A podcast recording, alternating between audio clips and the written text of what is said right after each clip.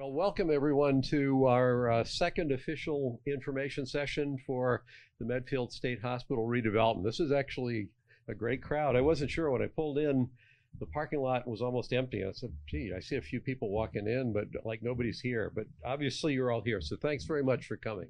Uh, if anybody doesn't know, I'm Gus Murby on the Board of Selectmen. Uh, I and I'm also a member of the Development Committee I live within walking distance of the state hospital property, and I started paying attention to it prior to our buying it in 2014 when I realized it was sort of a big deal and I lived close enough to it that I probably should start paying attention to it. So I was on the State Hospital Advisory Committee that wound up making the recommendation that we buy this.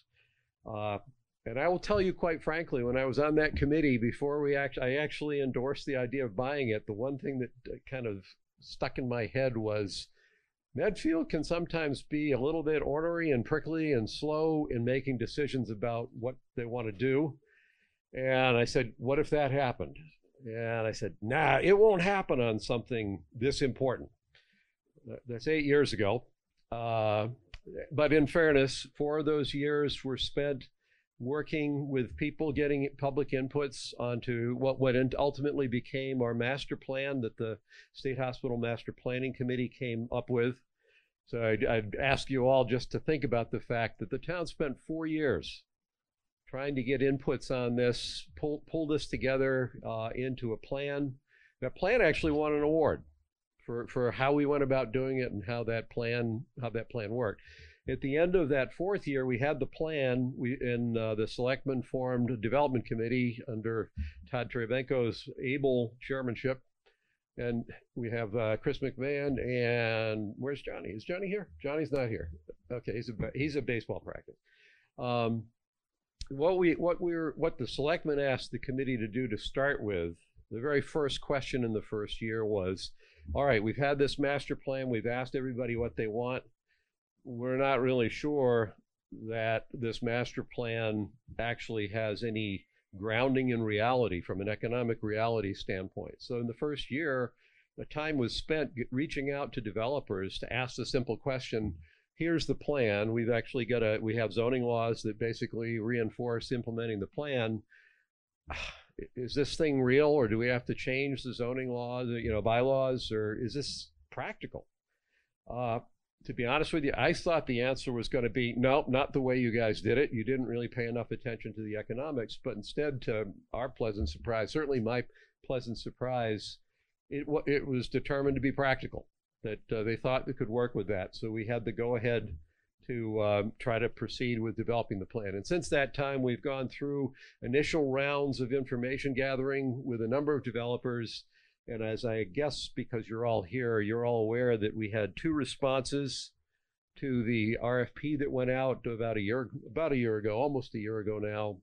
Uh, one from Pulte, which was sort of a a massive bulldoze, knock everything down. We're going to put up a lot of houses. We're going to give you a lot of money.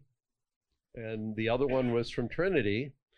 Uh, speaking personally, I was surprised at how responsive Trinity was to what we said we wanted in the master plan. I just kind of assumed that it wasn't going to be as close as it ultimately turned out to be. And uh, that's a credit to Trinity from what I've, I'm not a real estate guy. I, I just tag along on this committee, but from what I've learned and what I've heard, uh, Trinity is recognized as being, I guess I could at least call you a preeminent developer, if not the preeminent developer for projects of this type. So at this stage of the game with where we're at, uh, I think we, we actually have a good partner to work with in, in moving ahead with this if the town decides to move ahead. Uh, I want to share a couple things that I've heard through email that we might as well just get out on the table right now. This is so rushed, so rushed that you know you're really pushing this. It's the last day of school that we're going to be having this town meeting. That's not fair. I don't have my head on straight. I haven't had time to look at all this stuff. And I will point out that we've had this property for seven and a half years, that we've had the RFP out there for a year, that we've had the proposal since last fall, and that the development committee has run a number of different information sessions that would allow anyone who really wanted to learn about the project to learn about that. We have not had the actual results of the due diligence in, until just the last week and a half. So there is information out there that's gone through some of the details, but that hasn't been broadly available for a long, long time. Uh, and we do not yet have the finalized LDA, which is the, the land disposition agreement. It's kind of the, it's the purchase and sales agreement with all of the nitty gritty details on the transaction. Uh, I am optimistic that we will have it by the end of the week or the very beginning of next week. And for those tomorrow, uh, yeah, tomorrow, uh, and for those from Trinity, that doesn't mean we're rolling over and playing, rolling over and playing dead. We we don't have that many things left to get to, and we're making good progress. So I'm optimistic that we'll be able to close the gap and we'll, we'll be able to get that. That will be something that you should be able to take a look at next week, you know, somewhere on the order of about a, about a week or so before our special town meeting on the 21st. Um, so the, last thing I want to say about that on why are we doing it now and, and it's rushed and it's the last day of school and I've heard lots of reasons why all that's bad and we need to take another six months to think about it. First off, I, I truly believe this particular project as proposed is the one opportunity that we will have to preserve those buildings. So you, you, you may not think it's good enough, you may not want to do it. You should understand that if this does not go through, you should not expect we're going to go through another lengthy strategic planning process with lots of participation to come up with yet another concept for, for preserving all these buildings, uh, and then go out looking for somebody else or to see if Trinity wants to come in a second time and try to get it right on a second time. This is this is our opportunity to do what it is a lot of people have said over the years they want to do. So keep that in mind. I'm not telling you just buy everything you hear, but keep that in mind that as a practical matter, I believe this is the fork in the road for us. When we bought the property, we said we wanted to control our destiny. On the 21st, the people who show up to vote will have a chance to control that destiny. One way or the other, however it goes, that's what's coming up.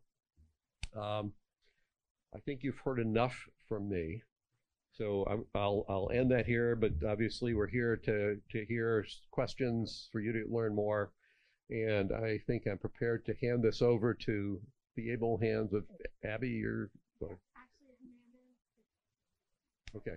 I will say one last thing, and this is early in the process. My direct experience in working with Trinity is I do believe there, you know, we haven't gotten to the hard stuff yet down the road, so maybe this all blows up. But um, I, have I've found in the in the interactions that I've had with them so far, uh, in the proposal that they wrote, uh, Abby, in the in the last session, you said something that actually caught my attention. She said, "You know, we actually love these kinds of buildings. We love these kinds of projects."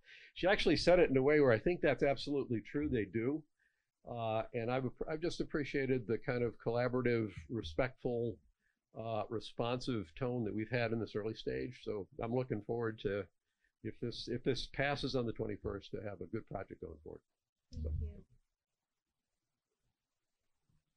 Thank you, Gus, and thank you to everyone who's here. I see a lot of faces that we saw on the 18th at our last public event, and also board chairs and board members and committee members and group members that we've been meeting with for the last month. So I really appreciate everyone's attention and involvement with this project and for coming out tonight. Um, as you know, we're going to talk about the Medfield State Hospital redevelopment. Our goal tonight is really to give you our feedback on your feedback. No, but we we do take what we hear from the community under advisement. We like to come into projects that might have a couple more challenges. They might be a little bit more difficult than a standard project might be. But by engaging in community input, that's really how we come up with projects that we're proud of at the end of the day and that the communities are proud of at the end of the day. So thank you again for your time. And I hope that I can give you some good answers tonight, that we can give you some good answers. I'm going to invite up Abby Goldenfarb, Vice President of Development at Trinity Financial. I also just want to acknowledge our team that's in the room. We have Kendra Hollywell and Bethany Moody from Icon Architecture. We also have Matt Keeley and Jeff Ketteritz from B- VHB and Emily Scarf from Klopfer Martin Design Group. And then on Zoom, we have the rest of our team who is ready to answer specific questions for you all. So, what did we hear on May 18th? Um, we've just to talk about the process that we've gone through since that time. We've received all of our reports during due diligence back and received all of the peer reviews that we had been expecting. So those are available on the town website for everyone to look at. If you haven't read them, I suggest that you do and you um, get the questions that you have addressed. They're all ready for public consumption. And we're really proud of the work that has gone into this and the answers that we've come to, which we're going to be talking about tonight. We've also had a multitude of meetings with stakeholders, from individual meetings with folks um, meetings with groups who are interested in town, and then gone through many of the boards and committees that would have jurisdiction over this project. So we're really proud of the work that has gone into this. Like I said, we would not have a successful project without intense input from the community. And we believe that we've just started that process and just started these conversations. So thank you all. I'll now invite Abby up to talk about some of the key issues that we're talking about today. Hi, everybody. Thanks so much for joining. Um, one of the top issues that we heard about was what will the impact be of this development on the town of Medfield? And um, from our perspective and from the perspective of our consultant, um, Mark Fougere, uh, we've present, we present to you uh, what the findings were.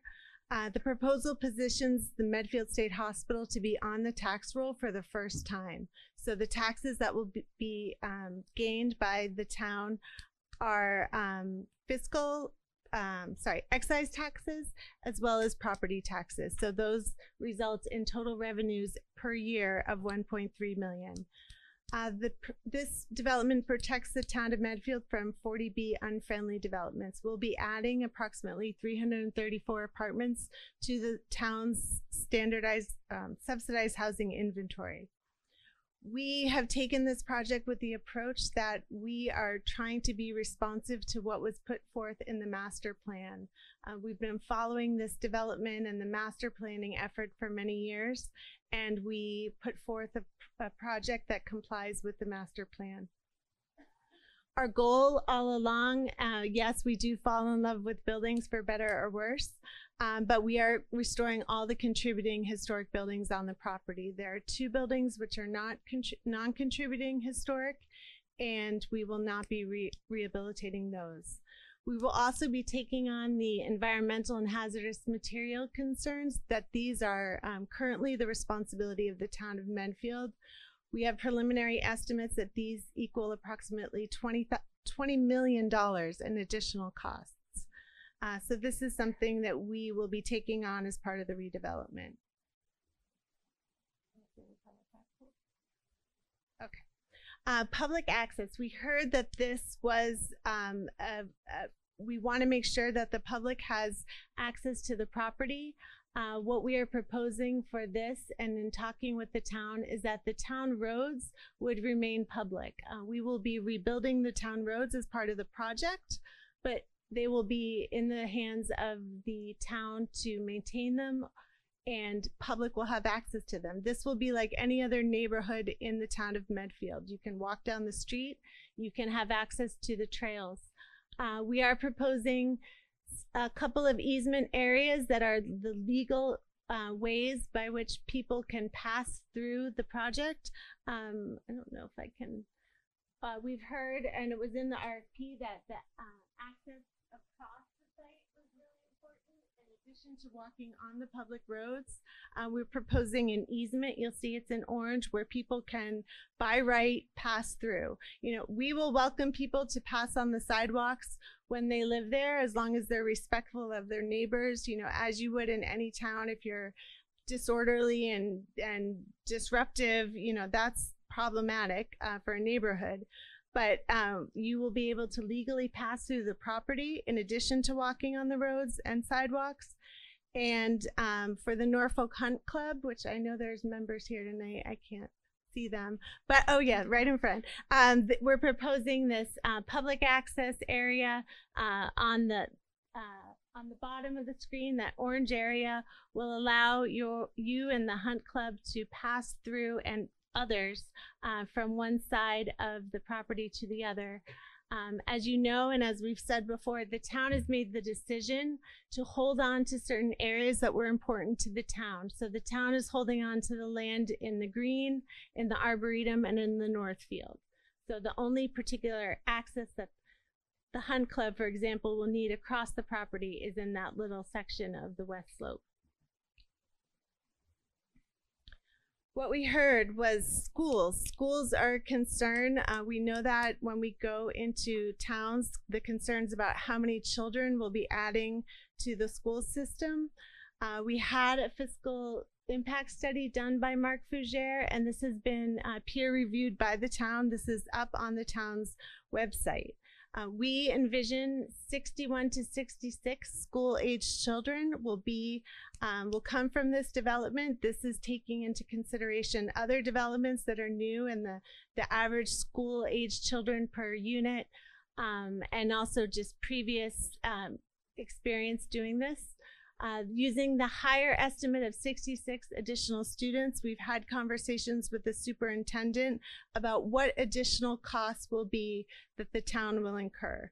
So this could be an additional bus route to the site, additional costs for educating um, for special education, and then additional teacher salaries and benefits. So we have um, met with the school committee. We heard from them last night and um, we're learning about kind of additional mitigation they might be looking for um, to offset these costs. But just a note, the $1.3 million in revenue will pay for these costs that we anticipate uh, coming out of the future uh, children at the site. We also heard about traffic. Uh, we've studied uh, all of these intersections were studied uh, by uh, the group at VHB, and uh, I'm going to talk to you in kindergarten level traffic because that's kind of where my brain goes. If you want uh, college education traffic, we have Matt back there. the traffic impacts were not deemed as significant. Does that mean there will be no traffic impacts? No, not at all.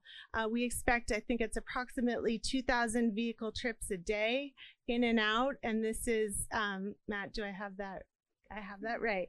Um, so what we have done is looked at uh, ways to improve improve uh, the intersections that are the most problematic.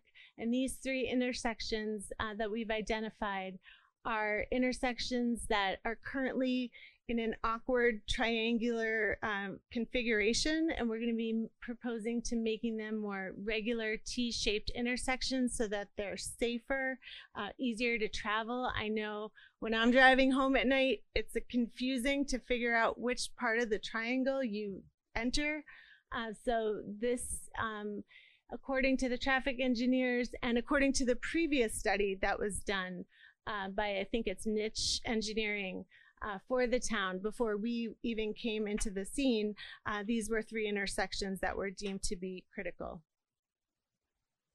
Let me keep going. Yeah. Okay, infrastructure. Uh, again, my level of um, understanding water and sewer is a very general level. Um, but we wanted to understand, uh, is there enough capacity in the existing water and sewer systems to support the proposal? So we are proposing new water and sewer infrastructure.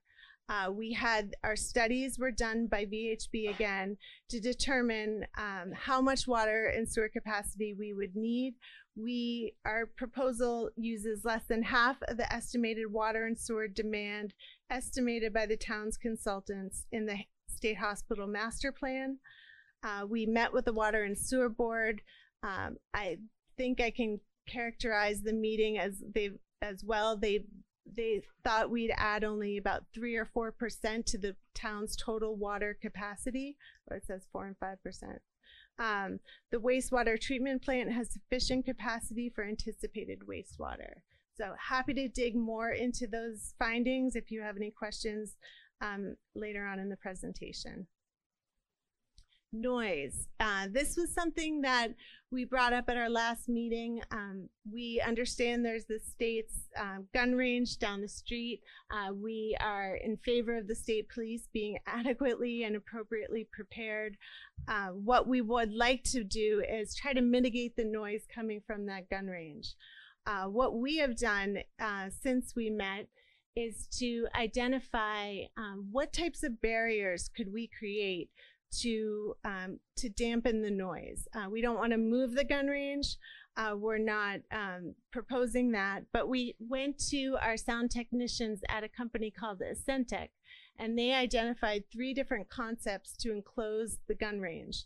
Uh, right now, I'm not sure if you've been there, but the range is open to to the sky, and um, the the the ammunition uh, goes directly kind of into these um, barriers that are put up. So by enclosing the gun range in a um, concrete structure, we've determined that that could adequately dampen the noise. Um, in order to kind of enact the next step of how do we enclose the gun range, we took the steps of figuring out who exactly owns the gun range. Now, that's not as simple as just pulling up the property card. Uh, we are having the title run on this so that we can determine exactly the entity in the state of Massachusetts that owns the gun range. Uh, we've also engaged our permitting team uh, to figure out is this a site that could be built upon? We don't want to. We want to make sure it's not. Um, there's not environmental concerns building on it. So, in working with the town, um, having conversations with MassDevelopment, we think there's an adequate path forward that would result in keeping the gun range on site, but enclosing it so that the sounds can no longer be heard when you're walking across the Medfield State Hospital property. Environmental remediation. Uh, this was brought up by many folks as a concern. Uh, we have been working with a couple groups, uh, one of whom um, I believe is on on the call tonight, McPhail Associates. Uh, they've pretty much done almost every project in the 35 years of our company. Uh, when we are, are, nervous about something or about land, uh, we call up Ambrose Donovan from McPhail to have him kind of talk us through um, his different reports. You'll see those up on the town's website. Um, he did say that there are, you know, we know there's mitigation going on right now at the laundry parcel. That's a concern. Uh, we want to make sure that mitigation is done by the state, that it's done to the standards that are it it should be, and we will continue to watch that. Um, that's not part of the property that we're buying, but it is next to it. So, of course, we will want to be paying attention to that. Uh, we also uh, had a group called Vertex go into each of the buildings and test for lead paint. Uh, that's where the estimate of $20 million in remediation comes from. Now, just so you know, if if the town meeting doesn't pass and this project doesn't go forward, it's not like the town could go in and demolish the buildings and, and there's an open field for everyone. In order to demolish the buildings, the abatement needs to be done. Um, otherwise, it's a risk to everyone working on the property. Uh, so that abatement cost is out there, whether the project moves forward or whether the buildings deteriorate and need to be demolished in the future. Uh, so that $20 million is real. Um, but it's it's something we've worked with before. Um, not, you know, this is our first project with 27 separate buildings. Um, but again, most of the projects we work on, especially historic projects, um, have some uh, level of um, hazardous materials remediation. Kendra. Thank you. a lot. Thanks, Abby. Can you all hear me? Yes? Great, great. So I'm an architect with Icon Architecture. We do love old buildings. We love challenges. Um, and Bethany is here with me. Her specialty is existing buildings, and she's working on several right now. Um, what we've done so far looking at these buildings, for those of you who were here last time, is there's been a team of people, a group called Existing Conditions, and they've gone through every building and done a bitmap, dot map um, scan, a 3D scan of each of the buildings. So we've got that as great reference material. We've also had our structural engineer walk through the buildings courtesy of John Thompson here. So we've gone through, we're, we're digging in. We've also looked at each and every floor plan. We've taken the floor plans from existing conditions. We've looked at how we think a residential use will fit in here. you know, we want to make sure every bedroom has a window, make sure that we understand the size of these potential apartments. Um, housing is our specialty, so we're pretty comfortable laying these out. Uh, one of the questions that came up was how are we providing accessibility across the site? Right. There are two buildings on the site right now that have elevator cores. So we're looking at those two buildings specifically to, to reuse those elevator shafts, we hope. So that's those are probably the two that would have elevators. The reason we wouldn't do it in all the others is because they have pitched roofs and this is historic and so we don't want to puncture through those roofs. We're really respecting the building envelope. But what you see here are a couple of those floor plans. I think it's it's buildings 13 and 7. And so the red uh, squares are the elevators.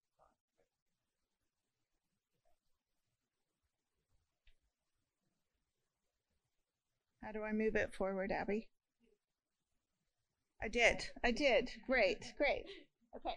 The greenest building is a building that's already there, right? We are so fortunate to have these beautiful structures. So uh, inherently, this is this is a great way to start the site. We are proposing that the site be all electric. That is the way the future is as we hear gas prices going up. Um, we want to be a carbon neutral society moving forward.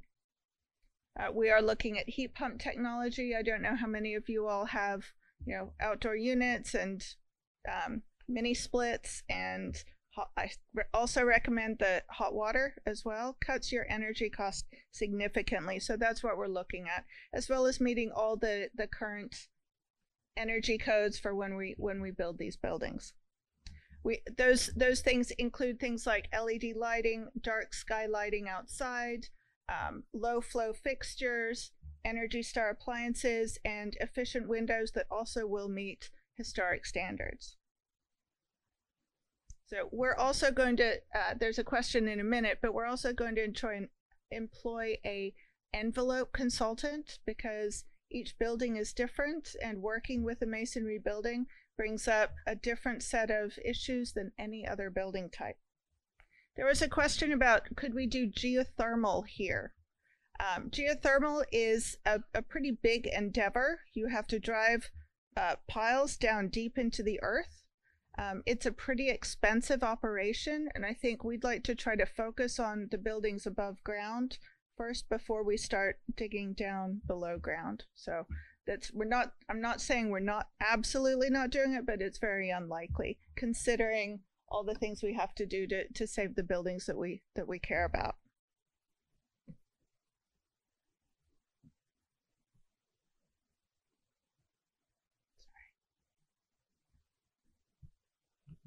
There we go. Got it. Got it. So we do love solar, um, but since these are historic buildings with pitched roofs, uh, one of the things we have to think about is where are, you know, is what you see on those roofs. And so what we're showing here on the screen are uh, this top image is um, you can't add something that sticks up above the roof. There are three buildings on campus that are flat. Those are shown down here in the corner.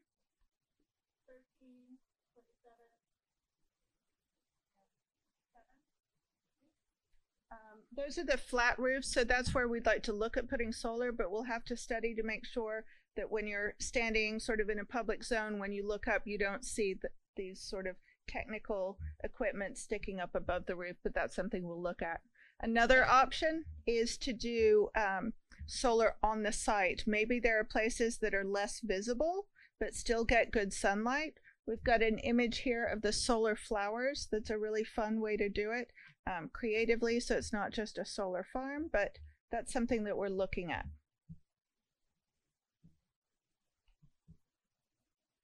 So our, I mentioned our structural engineer has been out on site a couple of times walking walking through six selected buildings.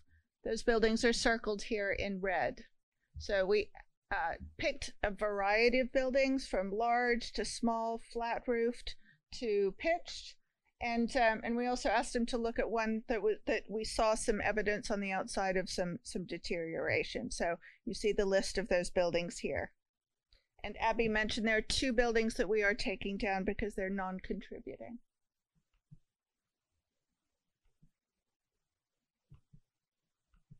This is tricky. Oh, there we are. Okay great. So these are some photos that our structural engineer shared with us uh, from his first visit out to the site. And what he sees most typically in these buildings is that within the, the valleys of the roof, and there are a lot of them, right, where the roof comes down, where the dormers come down into a roof, there are a lot of these valleys. So what that does is it makes a, a valley, it holds water, and water has been seeping in over the years. And he said he said this is in about 90% of the conditions. So there, this is pretty extensive. We all know that water water is the great destroyer. Even you know a few drops will do it. So there's there's rot that's caused rot at the at the roof beams. You can see that here.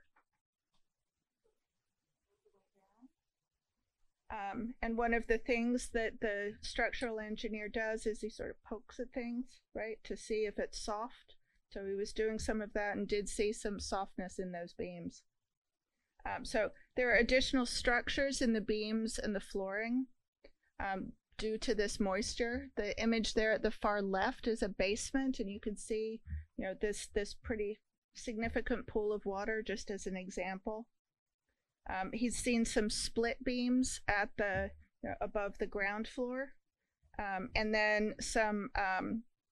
You know, there's some soft flooring as well. So there's there's some pretty notable concerns about the structure here, um, as well as some more decorative features that we've all seen on the outside that are deteriorating railings and balustrades. I think that's would say on the inside as well in some conditions. There are a few places where the masonry has fallen down. Um, sometimes it's because a chimney may have been loose up above and so it was knocked down in order to keep it from falling further. But that's something that we're looking at as well. We haven't, he hasn't completed the report yet, but that's underway. He's sort of gathering his thoughts. He's been through the buildings and he'll be putting the report together um, in the next few days.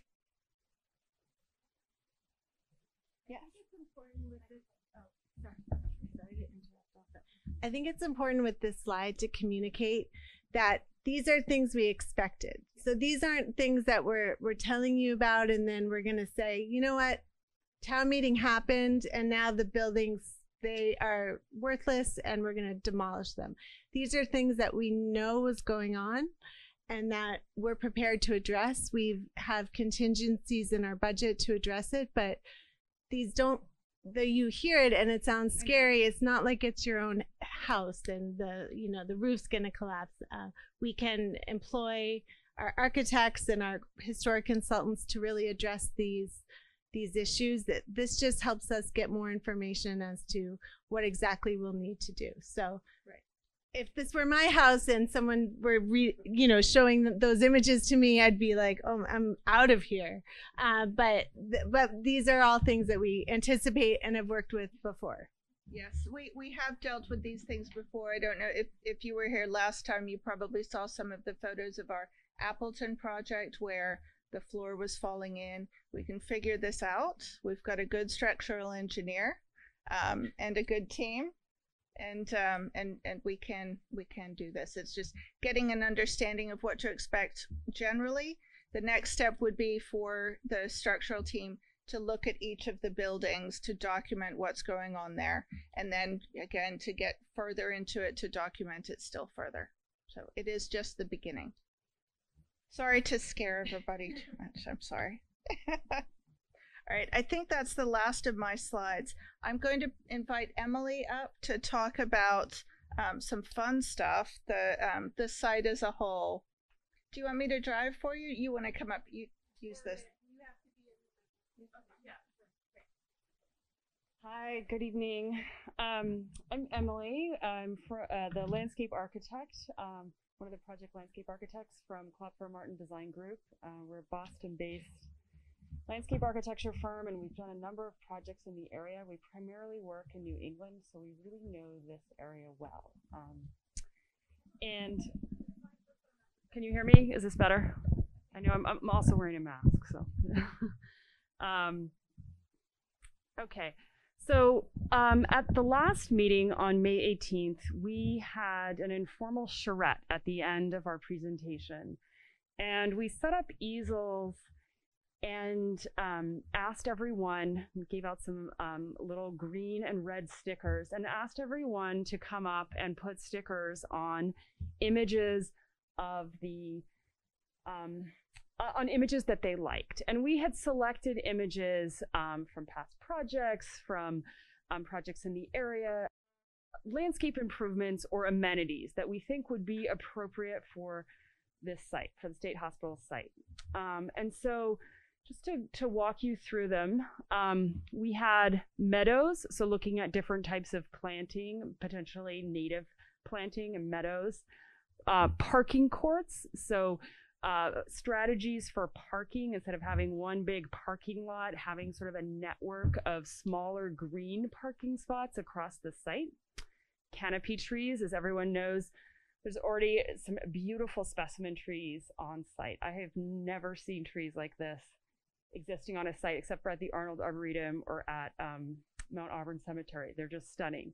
So how can we keep them? How can we protect them? And how can we um, add to the existing tree canopy on site? And then um, lastly, community gardens. So those are some of the landscape and um, planting strategies that we had people look at. Um, and then activities. So play, uh, play spaces, children's play spaces, um, activity plazas, a place to gather, do outdoor yoga, um, fitness. So it could be fitness for um, uh, people of all ages and different skill sets. Um, and then lastly, a central green, something like a, sort of a town square or you know Harvard Square. You know Harvard has that the central green spaces. So how can we bring people in and create this community central green space? Um, and then program or what we you know activities that we can have on site, community events, um, like an outdoor cinema. Or is it the, the Norfolk Hunt Club? Uh, multi-use trails, so trails that accommodate uh, pedestrians, people riding bicycles, um, people with kids and strollers, dog walkers. Um, dog park. Do we need a, a, a, separate area just for dogs? I know that's a big component. Just having walked this site um, one afternoon, there's no shortage of of um, dogs visiting the site. Let's say. Um, and then lastly, sport courts. So that could be tennis. Uh, pickleball is really popular. Bocce or um, basketball. So a whole host of different types of um, uh, sport courts. So we had people come up. I don't know if you can see it from where you are, but people put picture uh, stickers on the images that they like in those categories. Um, and then what we also heard, which was an excellent um, comment from John Thompson, we we were asked a question can we make a space to commemorate medfield state hospital's history a really rich history and its former residents um, all the people that lived and worked on this site? And so that's something that we'd like to develop with you and also you know knowing the history how can we commemorate the, the history of this site part of the landscape. Oh sure sorry. I sound so loud to myself but Um, so what we heard for the landscape approach, here are four images of the different types of landscapes that we think would be appropriate or different landscape planting strategies. Um, on the far left, it's an image of the Fresh Pond Community Garden that KMDG worked on. Um, in Cambridge. That got a lot of green dots, sort of a critical mass of green dots. Um, uh, wildflower gardens um, or meadows. Um, and so that would probably include native Massachusetts plants. Um, and then lastly, tree canopy, improving and protecting the tree canopy. Um, and then what we heard for activities. So um, green dots that were uh, activities that were popular, hiking and walking trails, uh, movable site furnishings. So that's informal furniture, maybe Adirondack chairs you can move around the site summertime movie nights or other cultural events, uh, multi-use trails, including horse trail riding. This got a critical mass of green dots. It's an image from the Norfolk Hunt uh, website. Um, dog play space or dog park, dog playgrounds. Um, and then actually we got a lot of red dots, or a few, on um, one of the images of the sport court, so the basketball court. And then uh, lastly, what we heard about parking and site access. So um, positive green dots, um, shaded parking courts, um, and that would be, you know, these these this network of parking, uh, shaded areas, convenient parking for visitors and residents, um, improved public access, and electric vehicle charging stations. And then uh, red dots. We, we noticed a critical mass of red dots on these um, areas, sort of like more of an urban plaza. Um, so we definitely noticed that, that those comments and, and heard those comments. Um, and um, back to Trinity for the path forward. Thanks. Thank you. Thank you, Emily. Um, I also have to apologize. I should be better at technology than this, but I missed a slide previously. So I'm going to go back to it. okay. Um, I just want to acknowledge, I think, the person in this room who has had the most intimate knowledge and um, you uh, knowledge and access to the hospital site is John Thompson. Our due diligence work would not have been possible without him, and I personally, and on behalf of my company and our consultants, we're really thankful for the time that you put in. Uh, this idea, this labyrinth that you see, or having a memorial or a place to pay homage to the former residents and the use of the site is something, like Emily said, that John brought up to us, and we think it's a great idea. Um, like Abby said at the beginning, we really choose projects where we fall in love with the buildings and the sites and the communities. So these are some things that we heard that don't necessarily deserve a response, but we want people to know that we're taking them on. The importance of community uses. We've heard from the Norfolk Hunt Club, we've heard from CAM, we've heard from the Boy Scouts that many people have ties to this site that are very important. And that's not an exclusive list. We would love to engage with the schools and other groups that want to maintain access uh, we know that the overlook is very important to folks, and we see this as an asset to our development. We don't create gated communities. So it's really important to us that the way that people enjoy the use of the site now continues on. Emily spoke about the native plantings and landscaping, but maintaining the green. That's one of the reasons that we were drawn to the site as well. You go up there, you take a breath of fresh air, and it's just, I mean, I live in Boston, so it's like nothing I ever see. um, we we really see this as an asset and want to maintain it. Again, having dark sky lighting and camouflaging the parking. Nobody likes a big old parking lot. It's hot, it's bad for the cars, it stinks to walk around.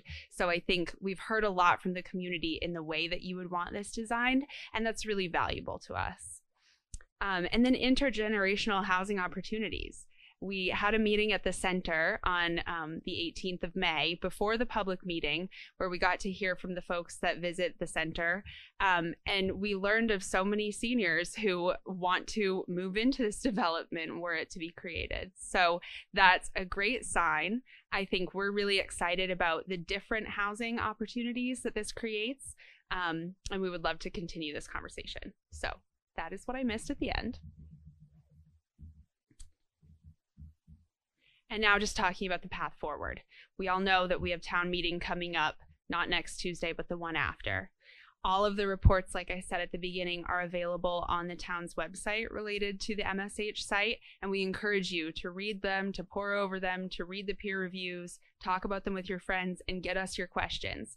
If you have questions or if you want my contact information, I have business cards and I would so happy to connect with people in this community to get them answered for you. We like informed decisions at Trinity, so I expect that you all will do your due diligence in making that decision as well. On Saturday, June 18th, Abby will be on the um, state hospital site. We actually um, learned about a breakfast food truck that has um, croissants and muffins and coffee. So we would love to get people up to the site. Maybe you go there and walk your dog every week. Maybe you don't and you haven't been there in years. So come up there, talk to us in an informal setting. Um, this will be our last touch point before town meeting, and we want to make sure that we hear you if you want to be heard. Yes, Kendra. Oh, that's a great point. It's breakfast. So Abby will be there about 9 a.m. to 11 a.m. Um, and then also pictured is Abby's dog who will be joining. and my last my last call is that um, our special town meeting vote, as you know, is June 21st. This is really the date for the project. So we encourage you to exercise your rights and come vote. But thank you, and we will now take questions or comments. Okay, uh, one second. So we need to use the microphone so the Zoom folks can hear us. So I'll call on people and then we'll get you a microphone, okay?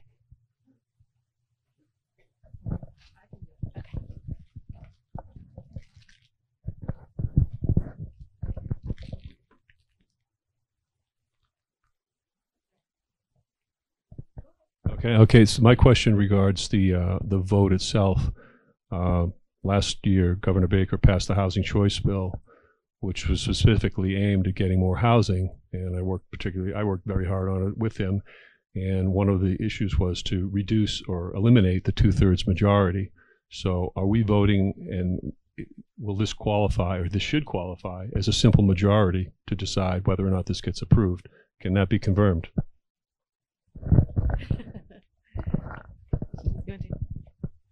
So there are uh, presently two articles um, at the town meeting. The first is to authorize um, the sale of the land to Trinity. Um, that vote as a land disposition requires two thirds. There is a second article related to zoning, which would be a simple majority vote. That is to make a technical correction so that um, building number 13, which is all the way up at the north end of the campus, is subject to the same um, zoning as the rest of the core campus on the site. So two votes. The first one is a land disposition vote, which under Mass General Law requires two thirds vote. The second vote is a zoning article, which is subject to the housing choice changes that you mentioned and is a simple majority vote.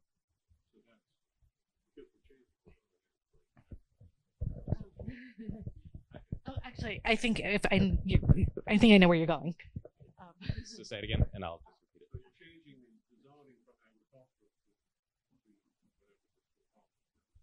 I'll let Sarah answer that specific piece.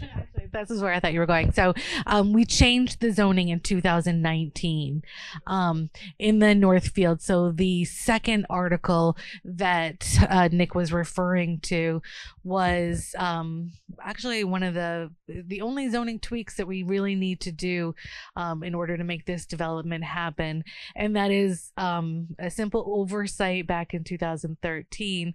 The mass, um, sorry, 2019. The master plan called for the demolition of building 13. So the zoning that was passed actually did not have the multifamily use available for building 13, which of course Trinity is reusing. So that's the zoning tweak that we need to do that yeah is allowable um, by the simple majority vote because it's a multifamily vote. So I hope that wasn't too in the weeds for uh, some people. But next question.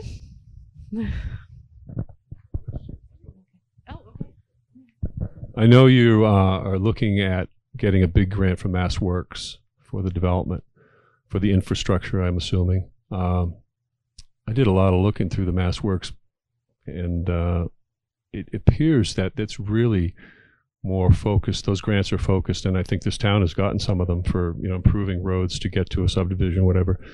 And it looks like you're asking for that to be used to build the infrastructure.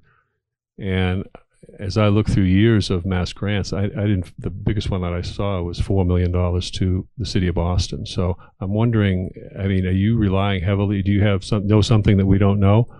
Um, it's a lot of money.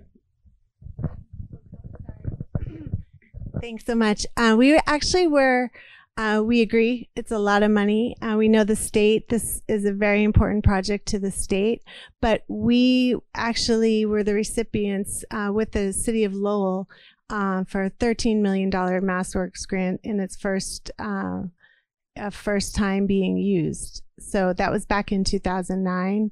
Uh, we've worked on MassWorks. We m- many of our projects have included MassWorks grant. Kevin, I know. Uh, I think Kevin McCarthy is on the line. We most recently used a MassWorks grant in our Orient Heights development. So while we know it's a big ask, um, and you know we'll we'll be um, advocating as much as we can for it. Uh, we think this is an important project that's worthy of such a substantial investment, and it, and primarily it is for the work in the town-owned roads, the sewer, the infrastructure. So we're confident that, and given uh, Medfield's housing choice uh, designation, we think it's uh, it's something that is worthy of being considered. Thank you. This question is from Helen. How many housing units are in the proposed development? Are they all apartments or are some condos or resident owned? What percent is 40B? Is there a senior housing element? So we're proposing 334 apartment units. We're not proposing condominium units. Um, they range from studios to three bedrooms. They all will, all of the units by uh, the fact that 25% will be affordable will be eligible for uh, the town subsidized housing inventory. So did I answer? Oh, we're not we're not proposing any specific senior uh, apartments or restricted apartments to seniors, but we are uh, we do think many of these units will be attractive to seniors.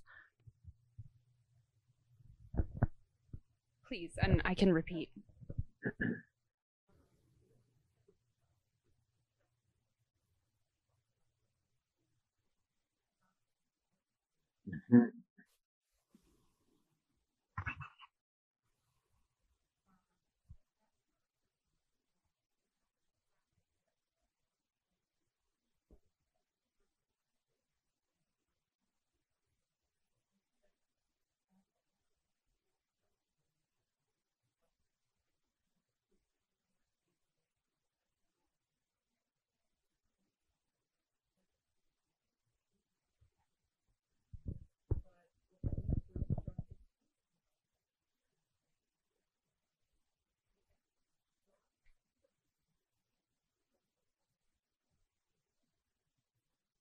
Sure. So I'm going to repeat the question. Let me know if I miss anything.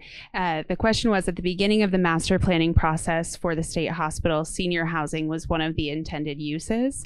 And the, um, we were asked if that use has completely gone away, if that's being considered at all, and how the units will be um, ADA accessible for seniors. Um, I will just start before we get into the ADA accessibility that we have heard that senior housing is very important to the town of Medfield. It was decided early on that since these buildings are already existing in smaller configurations, that they were not lending themselves to a senior facility with the needs that those have. To get into those details, I'm going to pass it to Kendra Hollowell.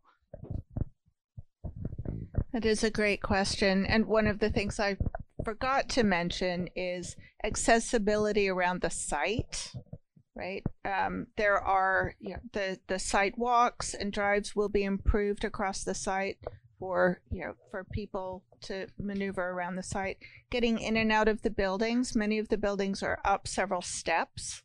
And so I think that's, that's a question. How do people get into their homes? Um, we're looking at that again. You know, we're balancing a number of a number of challenges here. One being historic designation and keeping you know front steps, front stoops, front halls, and interior big halls and stairs all as intact as we can. But we're going to look for opportunities to use sloped walks, maybe at the rear of the buildings, in order to provide that access. Again, I think the most efficient way to do that is going to be at some of the larger buildings that have elevators. So we're really going to look at each building individually for where those opportunities are. I hope that answers sort of the you know, the physical the physical building challenges. I think you know most of the apartments that we're proposing are flats. Right. So with most of them being flats on the ground floor, those could be accessible. We're going to look at that as well. But we're also pr- um, proposing some duplexes because that's a way also to um, I think last time we talked about how small the building footprint is, and we really don't want to build a lot of common space or hallways because these buildings aren't really designed to do that. So providing sort of private entrances is is what we're going to try to do. Thanks, Kendra. Yeah, Paul Hinckley. Uh, I've worked with the Housing Authority for 30 years in Medfield. What they, what the seniors need is not the state hospital. They need elevators, because I know the seniors, they're not going to carry those groceries up and down. They're hard. Right now, we got 60 units in Medfield. Only 30 of them are available downstairs. And those people have to actually die before they get replaced by another person. We're trying to put 55 more in on Pound Street, which will have elevators and the whole thing, which would be, which would be more uh, affordable for the seniors. This here is not really good for seniors. Anybody over 60 is going to run up and down, even if it's only one floor. It's not to happen. It's a good place for redoing what you're talking about for the doing the housing for other people, young people that are buying or whatever. But it's not a senior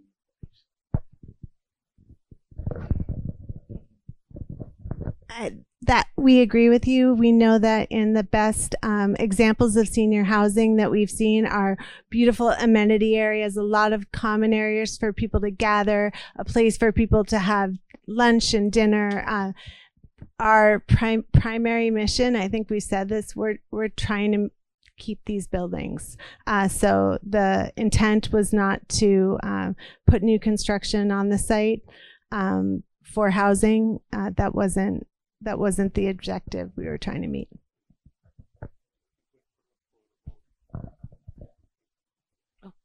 Um, there's a question from Zoom from Nate. Won't town meeting have to vote separately to accept the MSH roads if Trinity plans on the town maintaining them as public ways once complete? For example, I see a North Street on the campus and the town already has a North Street.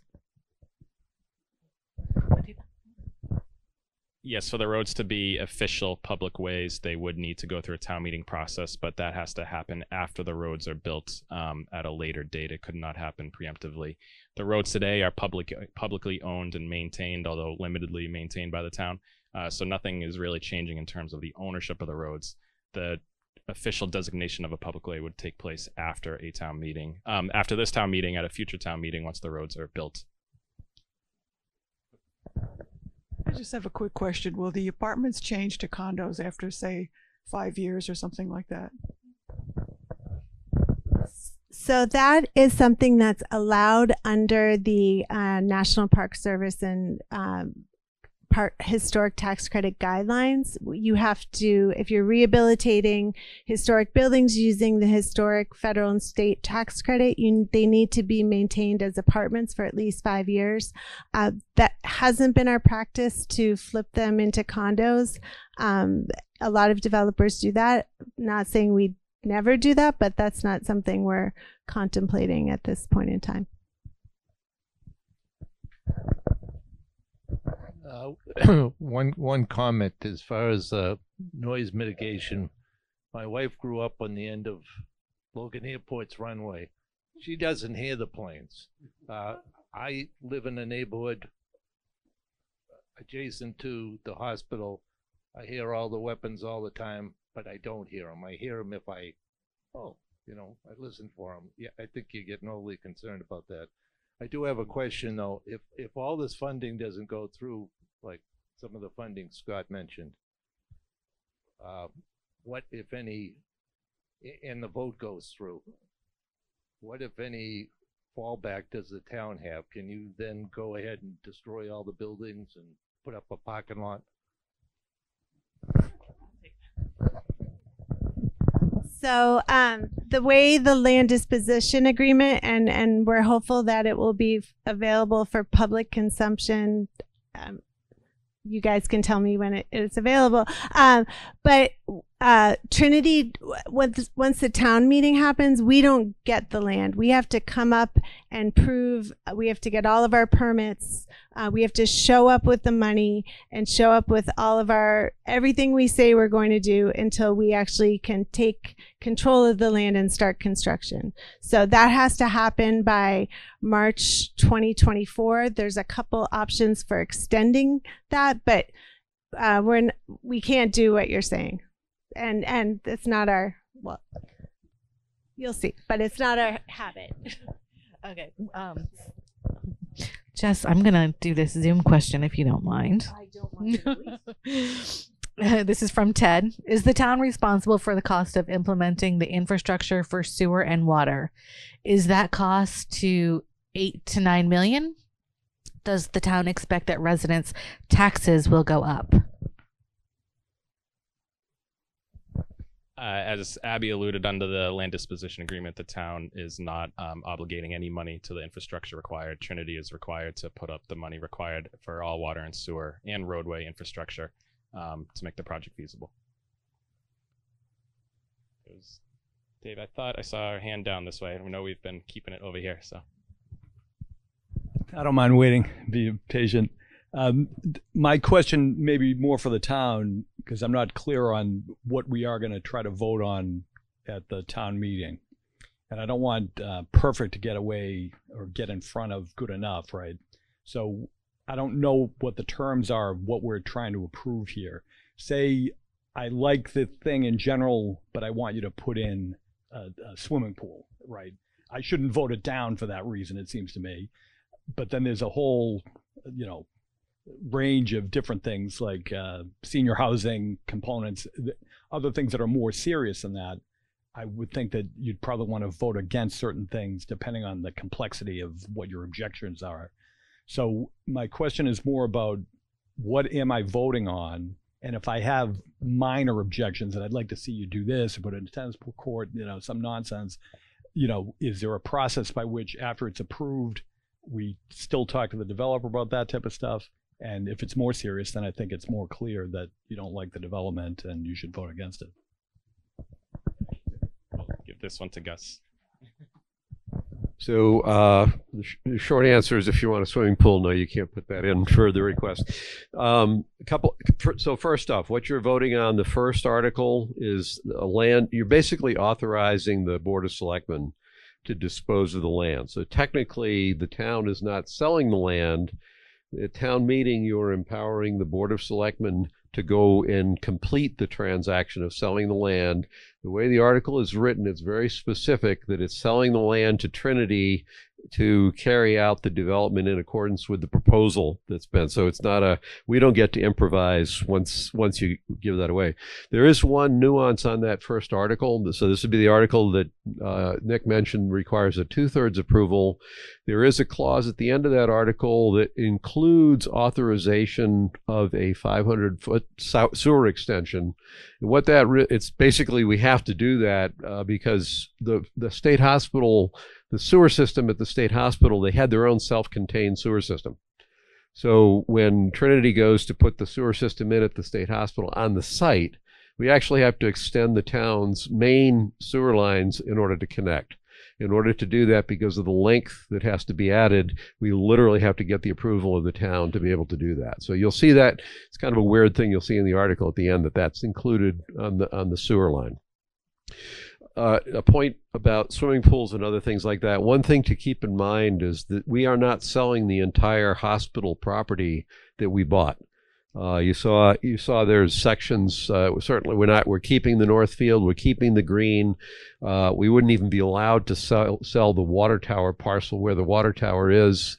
Uh, and we still have the the arboretum we're hanging on to, and then uh, south of Hospital Road, we still have land as well. So to your point about, gee, I'd like other things. Uh, this is not like a single shot transaction for us. We will have other opportunities to figure out what the town should do with other parts of the land that we own. Uh, if if uh, that might that could prove to be relevant for the people who are asking about senior housing, that aren't seeing a perfect solution here. I, I think that at least is on the list of things to think about. So that if that answers that, the second article is the one on zoning, which which make which gives that little. It's actually that little thing at the very top of there. That's that's jutting up into the north field. We're not changing the zoning of the north field. We're changing the zoning that affects that one building, which happens to physically be in the north field, to be zoning consistent with the rest of the campus.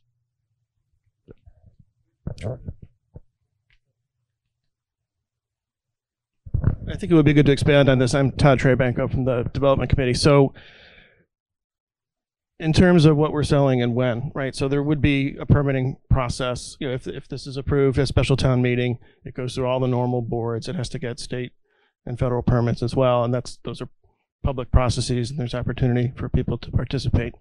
So, you know, the town bought 127 acres from the state, 87 acres up here, and then this is the Sledding Hill, another 40 acres. So, what is being proposed to be transferred is what's within the blue outline. So, the rest of this, as Gus mentioned, the town would keep. Uh, this is state land here that fronts the river, so nothing changes over there. So there's public access all throughout here. But you know, it was decided as part of the process, the bid process, that this arboretum area, which is 11 acres with the wood frame cottage, the town is going to hold on to. And one of the reasons that the town is going to hold on to it, it's first of all, it's it's not our, our biggest problem. The 20 million dollar remediation problem is what's being sold. So there's 11 acres over here. If the town wanted to look at senior housing, new build, you know, that's potentially something the town could do over time, separate from what's happening now at Trinity.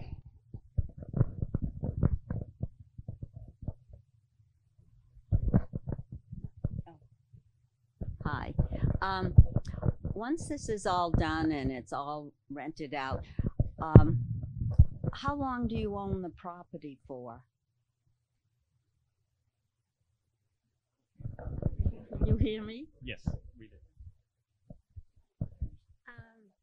So, init- uh, we will own it at least for five years. So, we, Trinity, will be part of the ownership. Uh, we will also bring in an investor partner, but on a day to day basis, uh, you will interact with uh, me, uh, us or our property management company for at least five years. Most of the time, with developments like this, we hold on to them for a lot longer. There is the opportunity that we sell it to another apartment investor, um, but you know we can't predict that. It depends on. Um, yes. It, it so given the historic tax credit nature of the development it could be sold as one package one apartment um, build uh, it's considered one apartment complex sold to another owner. The whole thing could be sold to another owner. If you know we entertained an investor partner who at the end of eight years wanted to try and sell a couple buildings as condominiums you know that could be something they do. We we've never done that but it's it's something that could be done. Um,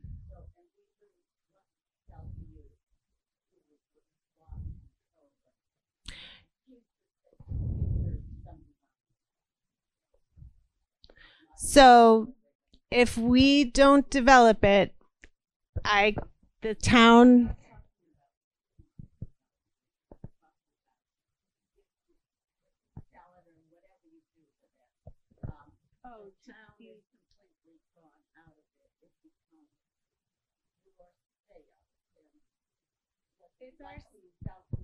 it's our sale, but we the permits that we will have are for the 334 apartments. It's not that we can sell it. If someone wanted to come in and make a thousand apartments, I imagine they'd have to.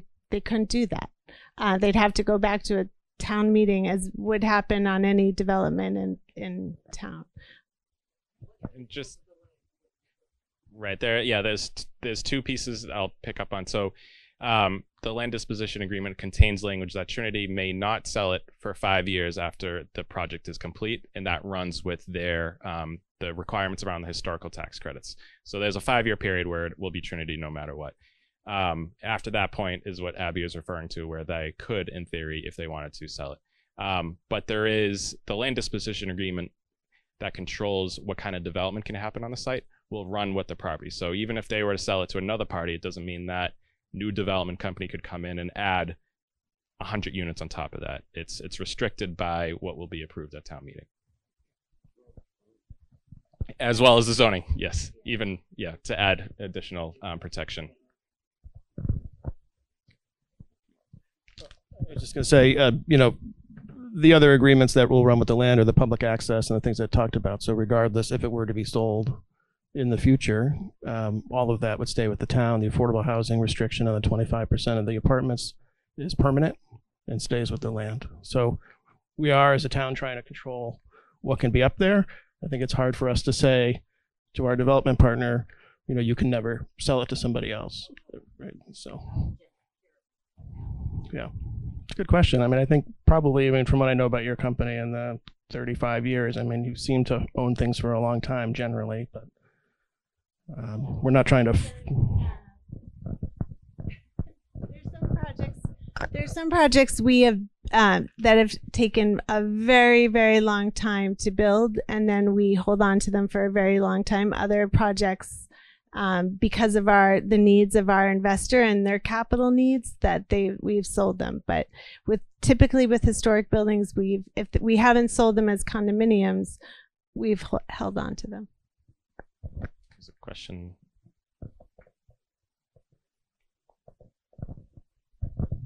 My question is about the price. I mean, it seems like we're giving you guys all of this opportunity to make a lot of money for very little return to the town.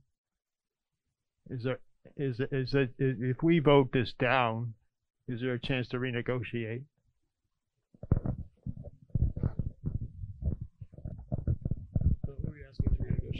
so I, I think that's a good question. I'm glad you asked it. The way we look at it on the development committee, and we were very clear in the RFP, is as a town, we're not going to pay for any of this, right? So the remediation, we wanted, we said as a town, we wanted to keep the buildings. So the $20 million is on them. So even though we're not getting that in cash and doing it ourselves, you know, we're getting the $2 million from them. They're spending 20 on these buildings. The estimate from the strategic plan on infrastructure that would typically be funded by the town so the 2018 estimate was 26 million. They're paying for that. There's some traffic intersection improvements. They're paying for that. So I know it looks like a low price, the 2 million, but the obligations that they're picking up to create the project that, you know, if you go by the, the four years of master planning are, are expensive and significant. And I think in contrast to the other proposal we received, which said we're just going to take everything down, but, you know, we need to do 600 or maybe 700 apartments. So that was a higher cash price to the town, but you know we're losing basically the property as we know it. So we we spent a long time on the RFP. It was marketed far and wide. We had a lot of interest in it. We were surprised that we didn't get more proposals. I think you know from the development committee point of view, we're not at all confident if we went back out we would get anything different or anything as good. Um, I would just leave it to the selectmen, sort of if the vote is no, what what happens. I think that's a selectman decision. I'm looking at you, but we have other selectmen here too who might want to address the audience.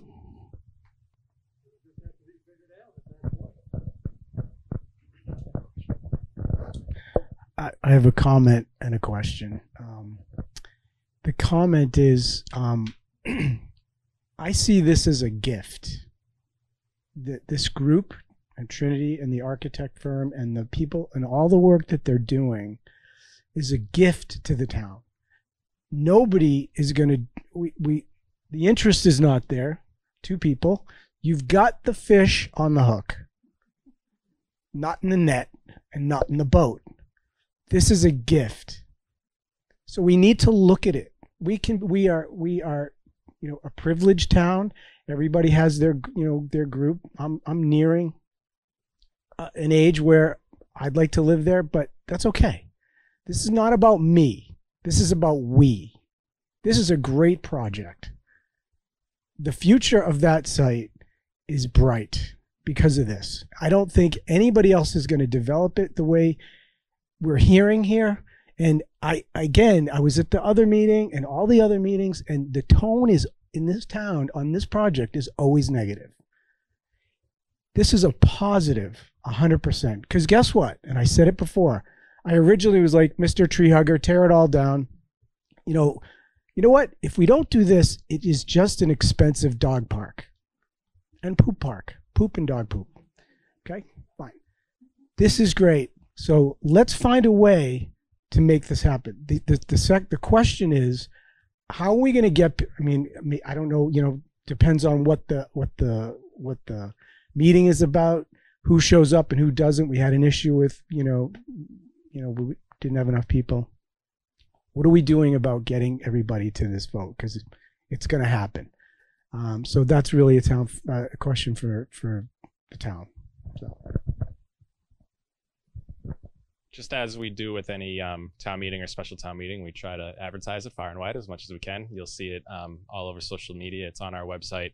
Uh, the town is sending out a mailer this week that just says um, when town meeting is, and we hope to see folks there. Um, certainly tell your friends, neighbors. Um, we want to uh, match the historical highs that we typically get when where the town comes out for um, a big vote. And I didn't introduce myself earlier. I'm Nicholas Milano, the assistant town administrator, so I still probably somewhat of a new face.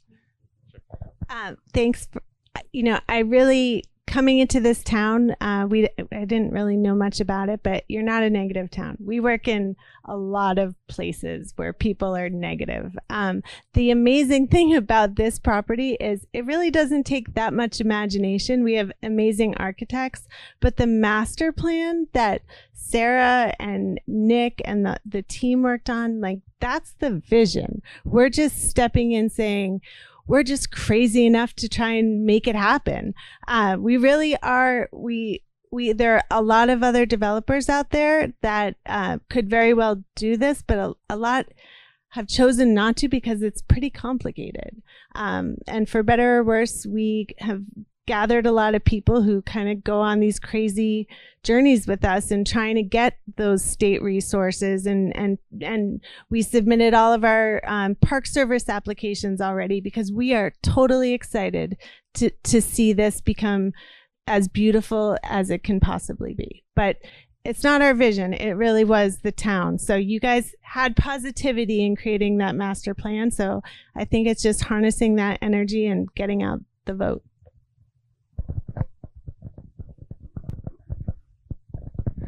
Um, when I when I give tours at the hospital to a lot a lot of kids, I've given hundreds of tours to high school age kids from quite a few communities you don't hear about, but they come up on buses and I give them tours of the hospital. So I've, one of the questions I get asked a lot is, tell me some factoids about the hospital. So I'll tell you a couple of fun things about the hospital that you might not know. Um, September 21st, 1938. Everybody remember what happened then? Pretty big hurricane, right? The hospital used to do 500 barrels of apples a year, and the apples were grown on trees on the sledding hill and across that big hill because apples have to grow out of a valley to keep them away from frost. They did 500 barrels of apple a year, and the trustees report for 1938 says our entire harvest was picked up off the ground. Think about that. Um, second factoid is the patients love to read the newspaper. They wanted to read the newspaper every day. And where did they get their newspapers from? The entire town of Medfield gave all of their newspapers to the hospital so the patients would have something to read every day. The third factoid is a piece of history I'm going to give you that nobody knows about yet related to the hospital. And so this is sort of new information, and you'll never find it if you look for it, because I had found it in some very fine print buried in some very obscure records. But the hospital was actually entirely planned around another state hospital in another state. In fact, the budget for Medfield State Hospital was down to the penny the budget for the this other hospital.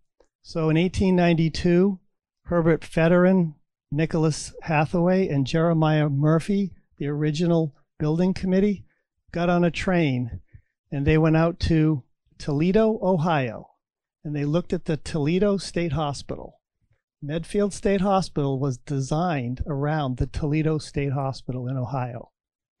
They also went to Kankakee, Michigan and looked at that hospital, but that was a Kirkbride building, so it was one big, huge building, and they wanted to get away from housing patients in a single building.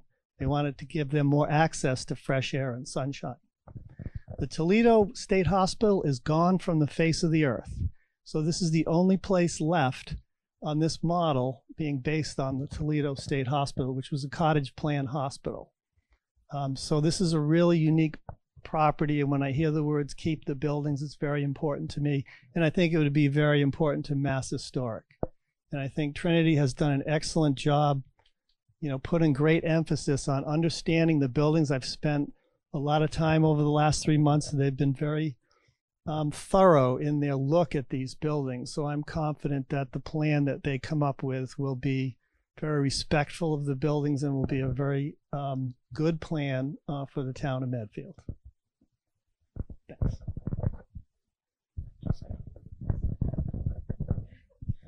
I was beginning to think that you weren't giving me the microphone. no, well, first of all, I just want to thank uh, Trinity and Todd and the rest of the development committee for having such an open and frank conversation with the school committee last night. I know that it was a, a rough two hours and 20 minutes, which can be viewed on Medfield television. Um, but I really think that it was uh, something that was so helpful to us to be able to think about. And uh, many of those issues that we were bringing up last night, Trinity has been very responsive to already by this morning. So thank you. I really look forward to looking uh, forward towards this project and hoping that those things can be resolved. I do want to mention that uh, when we're talking about net positive tax revenue, it does not necessarily mean that that net positive tax revenue is earmarked for the schools.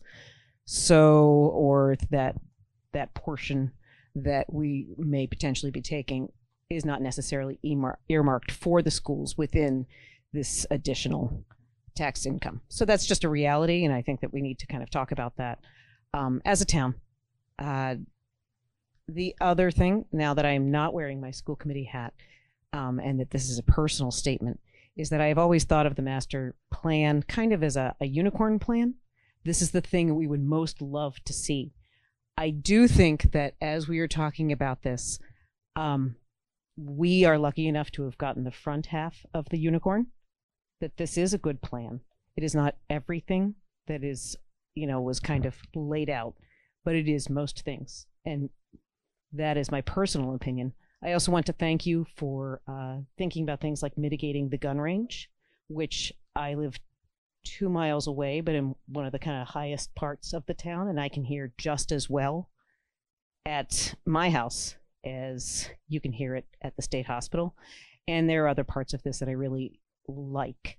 Um, for instance, taking my life into my own hands every day, doing the uh, T or the uh, merge stop at North Street and Harding. In fact, I think my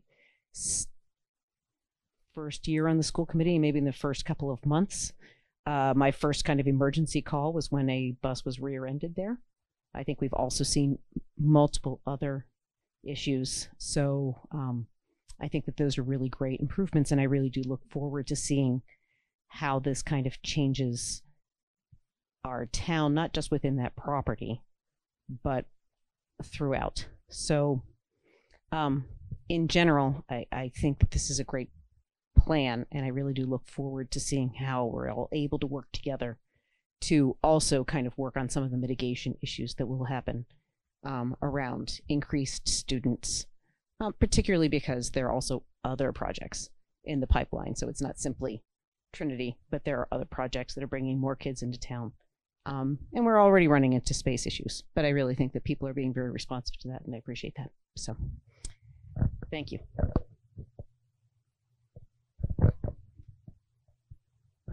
So just to comment on that, I didn't realize it was two hours and 20 minutes that we were, uh, just flew by.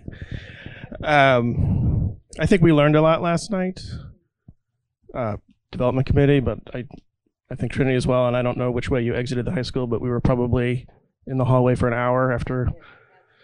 Uh, um, but I would say if I could ask you to put your school committee chair hat back on, when Okay. Well, you may have missed my email today, but I think we're very eager to reconvene and understand now that we have, I think, more information about your concerns about, you know, this project may pay for itself, but there's three other that they're not in the pipeline. They're they're there, and and some of them are 90% occupied. That um, it makes sense to sort of reset and talk about it, and we'd like to do that as soon as possible, given everybody's busy schedule.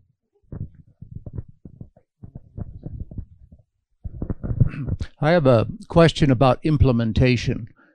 Um, it's sort of a two-part question. Um, in a in a project this large and this complicated, often it's rolled out over time, so it's not like one shot sort of thing. So my first question, I guess, is how do you envision the actual implementation and then you know opening up of the of the hospital grounds for uh, new residents and my second question which is sort of related is really kind of a question between the town and trinity and that is what role does the town have and and who has that role in um, overseeing that the plan is actually implemented consistent with what our goals are. And I can visualize over the next three, five years that lots of things can change. You know, uh, costs, the economy, lots of things can change. So it seems to me that it's important that there be a, um, a, monitoring and oversight. And I haven't heard too much about that. So that's a question, I suppose, both for the town and for uh, for Trinity.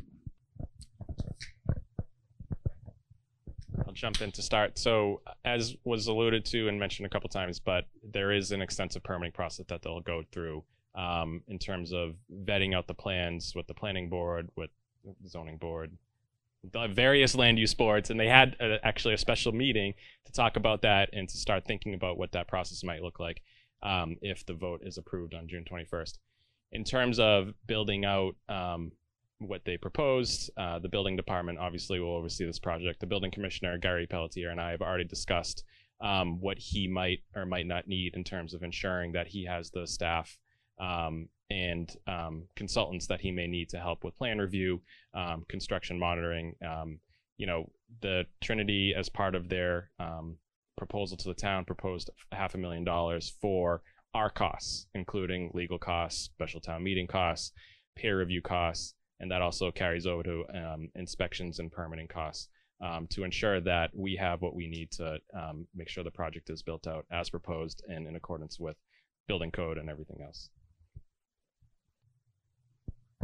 So, additionally, um, as part of doing a certified historic rehabilitation, all of our plans will be overseen by the National Park Service standards and the Mass Historic standards. So, if we vary and and even by like one little detail on the window from what we've proposed, and when it's time for those groups to approve our completed buildings, if we've changed anything and haven't gotten their approval, uh, we don't get our tax credits. So we that is a huge financial risk to us. So all of our tax credit applications, everything that you will see from the outside of the building, uh, you can be assured that it will be uh, reviewed by uh, the National Park Service and Mass Historic.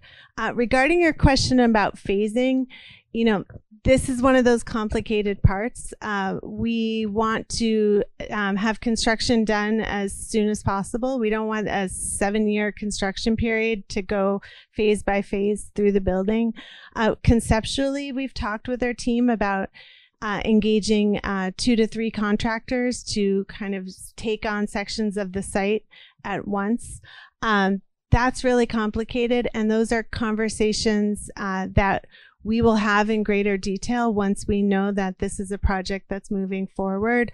We'd lose all credibility and all goodwill with many general contractors out there if we started to have those conversations now and then on June 22nd we call them and say, you know, forget that those 10 hours you just spent working for us, we don't have the project. So we will be digging into those questions.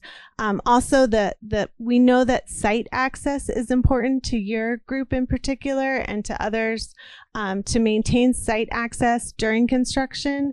And uh, our first priority will be safety, and then we know right behind that is kind of how can people still walk their dogs.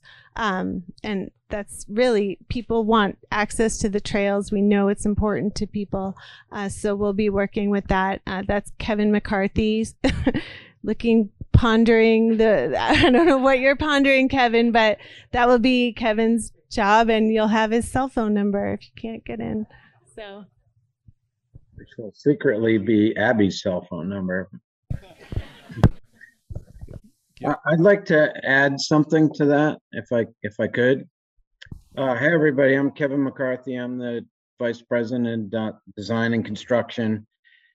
And I just want to say that, uh, in terms of scheduling, you know, this is early on in the program here. We have talked to various contractors that we've worked with over the years, and we, we have a plan. We're confident that we can address that plan and meet the schedule. Um, in terms of, um, oversight, as was mentioned, we've, uh, agreed to contribute some funding to help the town with that, to make sure the town is comfortable with all their oversight. But in addition, everyone should know that all the investors that are involved in this project also have their own consultants who oversee the project and make sure that uh, they hold us to task and that we achieve and meet um, everything that we've proposed.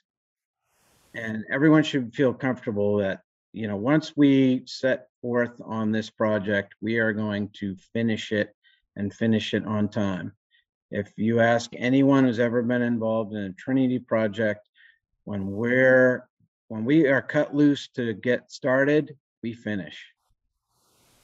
So I just wanted to offer that up as, uh, as something to ponder, like we, once we get started, we will finish. And that's n- never gonna change. It's to our benefit and to everyone involved in the project, including all our investors. I was just going to point out that we also have oversight and you're contributing to the cost of that, but he just covered it, so. Thank you, Kevin.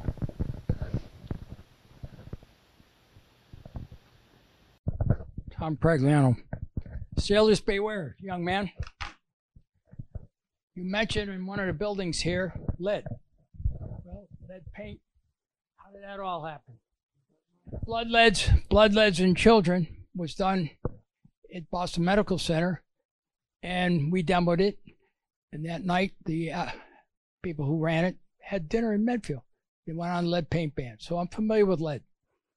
Number two, at a previous meeting, I also mentioned mold. You mentioned mold here. I mentioned about a report on mold back then, way back 2002. I'm sure it's in the foundations, it's in the granite rocks. What happens in the future with the tenants and the mold starts to happen? It's not easy to cure and to prevent residents in old buildings from having this happen to them. The other thing that disturbs me here is this. Oh, by the way, the sliding hill, that was my initiative on the Park and Rec Board years and years ago. At the same time, John, SW 846, the EPA standard methods, were they used here? And that's number question one. Number two, I got a disc from some of the work that was done on the labs, by the labs for some of the on site chemicals. I didn't mention this at the previous meeting, but I want to tell you you run a standard in the morning of the method you're running, and you, you also have to bracket the samples you're running with another with the standards. I didn't see that, and I had a disk of the analysis that was being performed on what's on the property. Sailors beware. I also mentioned in a previous meeting, some of this was of a technique called purge and trap. Well, Purge and Trap only does chemicals that are volatile a Milky weight of 200. What happens to the 200 to 400? No one has ever mentioned one chemical there. Then the dioxins and the molecular weight over 400. That has not been mentioned. I am very concerned with the way the methods were run. And as far as I'm concerned, if Trinity is up there and someone is there and suddenly the discovery of those of chemicals are there are being caused for sicknesses, et cetera, et cetera, is the town responsible? How do we go about this?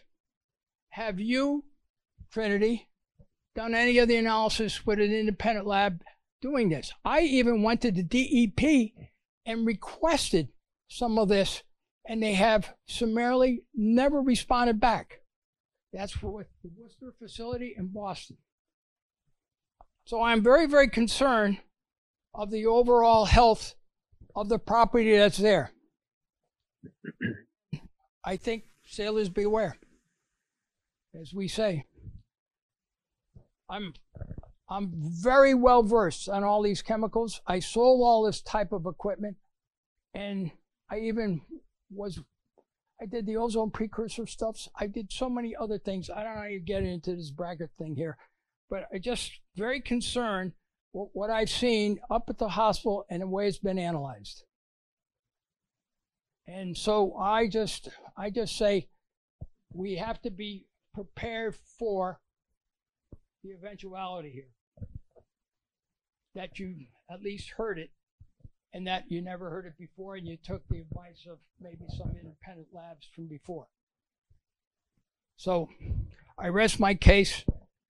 We have to do more than what we what has been done up there and do a better job of analyzing on site. I'm technical Tom, you know that.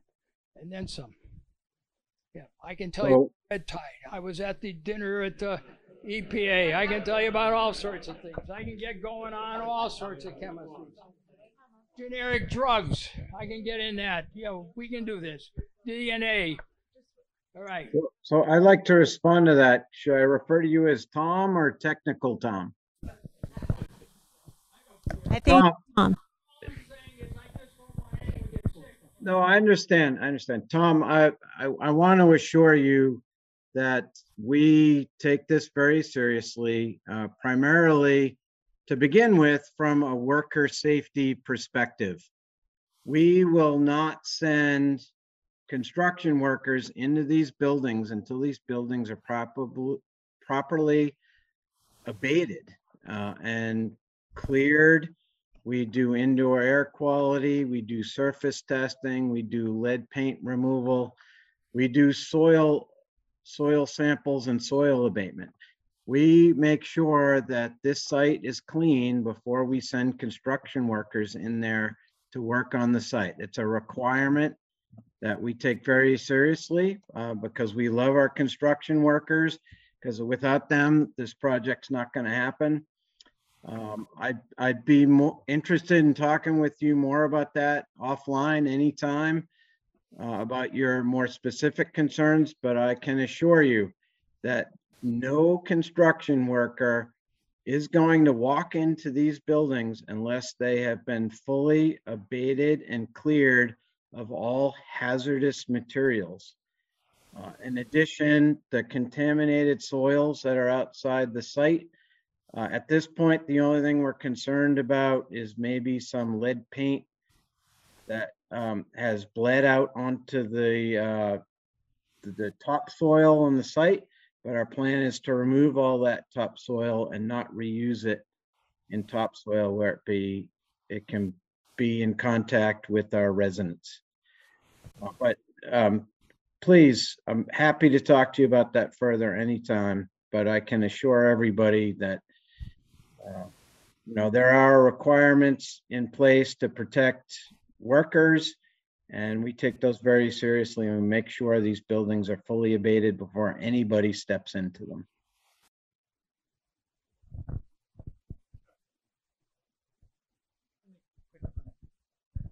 Tom, I'll just make a couple of quick comments. Um, some of you know that I'm in the hazardous materials business, and um, the good thing about the state hospital is that whereas the the asbestos and the lead paint are each in a finite box, so each building is a it constitutes a box, so it's easier to work on environmental cleanup when it's in a box because you know the boundaries to that. When you don't know the boundaries, when it's in groundwater and it's flowing, it's a lot harder to understand uh, where where things are. And um, I have done uh, with industrial hygienists sampling inside buildings because each time, you know, the la- the eight movies that we've done up there, we have had to have industrial hygienists go into the building and take samples, and they did take samples for lead, mold, and air because the Actors Guild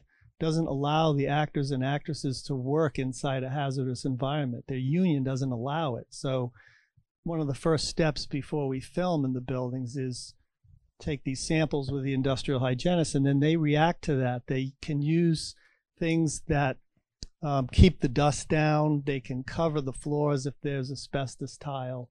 And they've done all of this and um, been very successful at it and actually resampled the inside air of the buildings after they have taken some remedial steps. So, in all my experience in the buildings, you can see everything that really needs to be uh, managed in there. And even knowing this in your own home is sort of a tip. Mold has to have more than 60% humidity for more than 24 hours, or it doesn't sustain itself. And these buildings with all the holes in them and me closing up windows when kids are throwing rocks at them or whatever, they breathe very well. So that's that helps to you know kind of keep things from being too damp. When the state shut down all the stormwater drains on the buildings because the stormwater system off the roof was combined with the sanitary lines, that caused a lot of humidity in the basements. And I think once they open the buildings up and they redo some of the stormwater conveyances, um, I think the site will really dry out. There's not a high water table up there because it's on the top of a hill. So it has a really high, good success, uh, good success chances up there without having too many water problems in the buildings. Thank you, John. Um, also, again, the proposal is to sell the brick buildings that the town currently owns. They have these materials to Trinity to remediate and restore the buildings, and that's a big benefit. I mean, we bought 127 acres. We're keeping two thirds of it. The third we are transferring will be addressed by this group if the vote passes at town meeting. Um, all the studies that the town had were posted and made available to Trinity. They've done they've done their own studies with licensed professionals. Uh, Tom, I'll say because I heard you say this at the senior center on the 18th. These studies with mold in the library. I went to the library. I spent a few hours looking at all the materials on the state hospital and library. There's no reports on mold. There's lots of reports on you know the power plant and the salvage yard, the work that that uh, that John and Bill have been involved in. So if you have these reports, please share them. If, if otherwise, we need to know where we could find them and read them. Okay, it's, it is no longer there, so it's impossible for anyone to evaluate what information. Okay, I'm just saying we, we, we cannot locate those reports, so it's hard to it's hard to it's hard to evaluate um, you, know some of the information. Um, and I would I guess the last thing, I think your comment on the sledding hill was about you know your role in the past, and thank you for that. Uh, just to reiterate, if there's any confusion, the town is not selling any land south of Hospital Road. Okay. Bill, I'll go to you. It's Gil. I'll, try not to make this one of my 87 part questions. Uh, um, so I, I did my first review of a hospital proposal in 2009. And, and my goal then there was, and I actually thought it was a pretty good proposal, um, but my goal was to make sure that the residents of the town got the right numbers, that the town got the right compensation for what it was selling, and that financial and environmental risks were reduced to the maximum a- amount possible uh, for, for the town. So I've read the due diligence reports and I've read all of the peer reports and, and I do have some questions. Um, one of them relates to uh, Gus's comment that the um, thing you'll be the uh, the uh, bylaw or the ru- the uh, warrant article you'll be voting on uh, next uh, Tuesday. Is it twenty first week week from Tuesday? Uh, basically says uh, it'll be in accordance with the proposal, and the proposal has changed.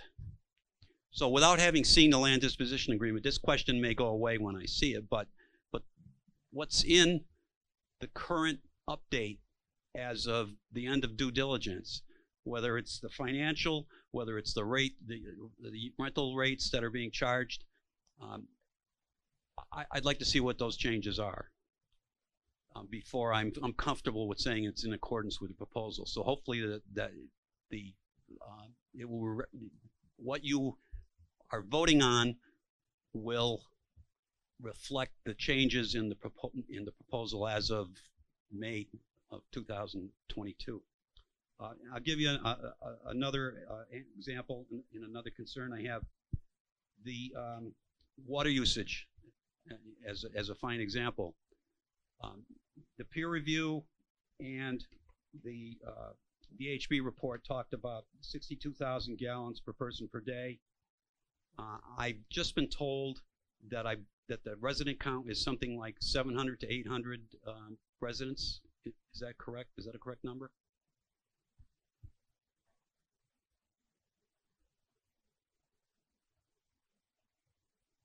Well, let me finish the, the question, I guess, basically, or the statement. So it's 62, it's 61,928 off the top of my head. So I rounded it to 62,000. So 62,000, um, and and the peer report said that this is in fact the residential usage and does not uh, include any of the usage by um, Bellforge and does not include any usage for lawn watering or anything else. So it's strictly just the residential per capita gallons per day. And if I divide 62,000 gallons by 700 residents or 800 residents, I get a number that ranges from 88.6 gallons per day to 77.5 gallons per day.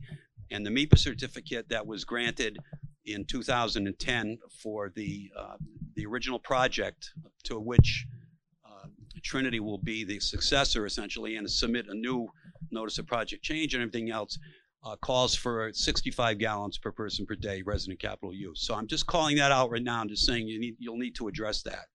I have no issues with, uh, and I'm very pleased that uh, DPW and the peer uh, reviews have said that we have the sufficient capacity for both water usage and for sewer uh, uh, uh, handling, and that, that the sewer uh, treatment plant has the, the, the appropriate capacity. So I'm happy with that.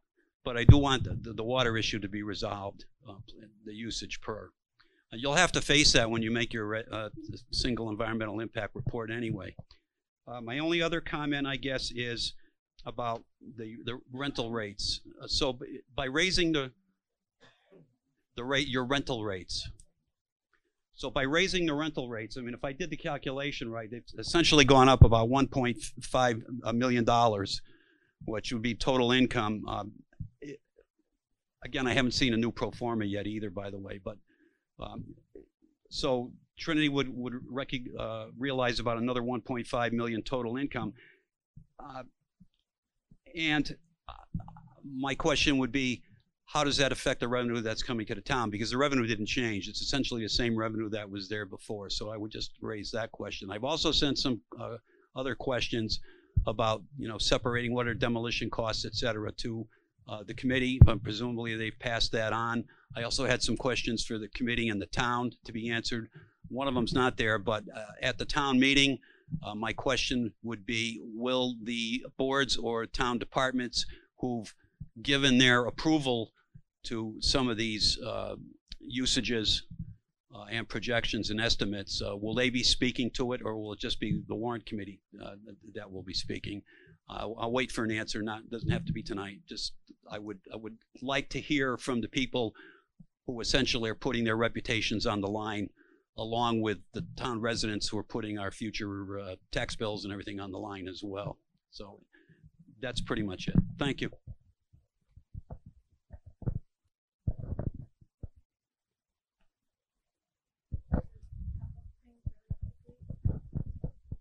Um, Mr. Mazzara, we received your uh, list of questions and we'll be addressing those. So thank you. And if you want us to address some of them now, I don't know if you want to speak to the board. Okay. And Bill, I don't, I didn't see you on the call, but just so you know, the Board of Water, and for anybody else interested in the water and sewer piece of this, the Board of Water and Sewerage met on Tuesday afternoon to discuss this. It was probably about maybe an hour into their meeting. The uh, the video's on YouTube if you want to watch it. Um, they agreed with environmental partners, um, who was our peer reviewer, assessment that there is a sufficient water and sewer capacity.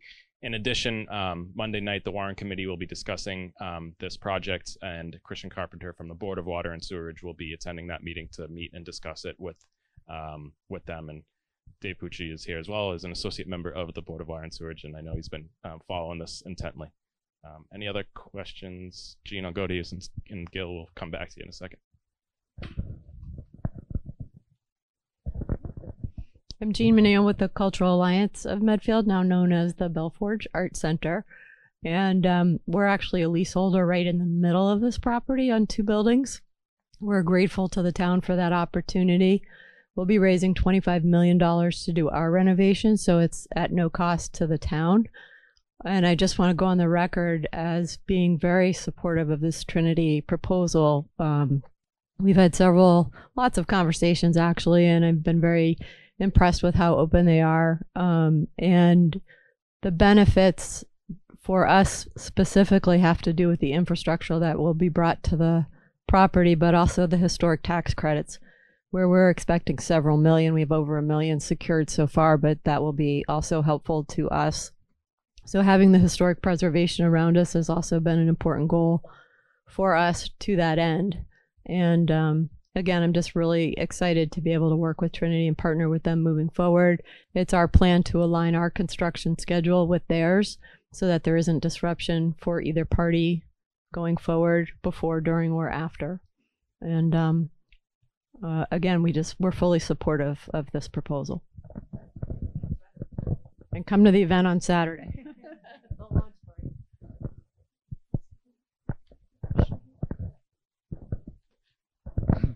I had kind of a follow-up question for Todd and Gus, I guess. Um, the arboretum area is excluded from the um, from the Trinity development. Um, and being on the master planning committee, we always thought that the arboretum area was a particularly valuable piece of property for for for lots of reasons. And I'm just wondering, um, are, are there any thoughts about what's going to be done with that? This is nothing. Uh, and it, it, and is the thinking to be consistent with what the master plan originally had for that uh, for that area? So it's it's kind of a an it's an important sort of unknown in this equation right now. So I'm wondering if there's any thought about what's going to happen with that.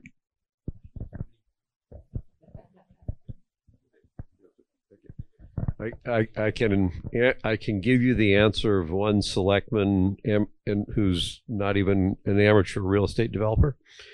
Um, I was, although I wasn't on the master planning committee, I think I made almost all the meetings. And uh, one of the things that echoed in my uh, mind around the arboretum was the advice Kathy McCabe gave us gave us that said most towns make the mistake of developing the land on the front of the property, and then they f- have to figure out what to do with the back of the property. So the advice was fix the back of the property, and then you'll find that the front of the property is worth more. So that's you and I both heard that advice, and I I can attest that I still remember that advice. Take it seriously. Um, for Trinity, the way this is just the way I'm thinking about it. First, because we did take it, and because it is right next to where you guys did stuff. I hope by now, as much as we've learned that you're collaborative, I hope that you have learned that as a town, we are we made a bunch of value judgments around what we wanted to do with here that were not sell out to the highest bidder. Uh, and anything that I think we would look at doing as a town on the Arboretum would be consistent with not doing anything stupid with what, you know, it, relative to what you all are doing. In fact, I think it would be something that would somehow or another at least be compatible and ideally synergistic. Uh, for that reason, the way I think about it is I kind of want to know what this comes out looking like and how it all plays out before I'll actually feel like I know how to think exactly about what to do in the Arboretum. So I'm hesitant to say what our plans are because, at least speaking for one person, I don't have specific plans, but I don't think you would see us do something that would be drastically you know violate what the what the thoughts were in, in the master plan.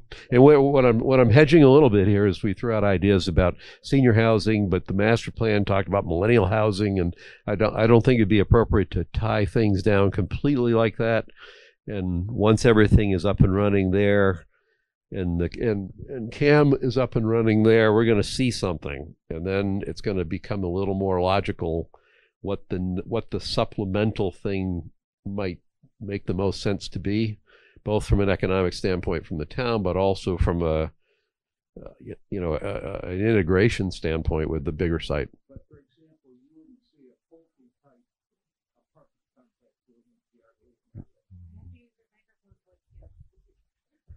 As an example, um, I read the Pulte proposals, right, with lots of money. And to me, if something like that took place in the Arboretum area, it would be a devastating effect on the whole project. So you're saying you don't want to just go for the money in the arboretum? Yeah, I I don't picture trying to put something in there that is so radically different that it wouldn't uh, it wouldn't make sense. We don't have any aversion to making money on that property. I don't believe we can. We'll have to have an official meeting with the selectmen to make sure that we don't somehow or another want to be philanthropic in all things we do. But um, eh, my point was, I don't think we know exactly what we want to do there. I don't think we want to do anything stupid there, and I think we want to see how this all plays out because we think that that will enhance the. I think that'll ha- enhance the value of, of the arboretum at, at some point in time when we want to do something with it.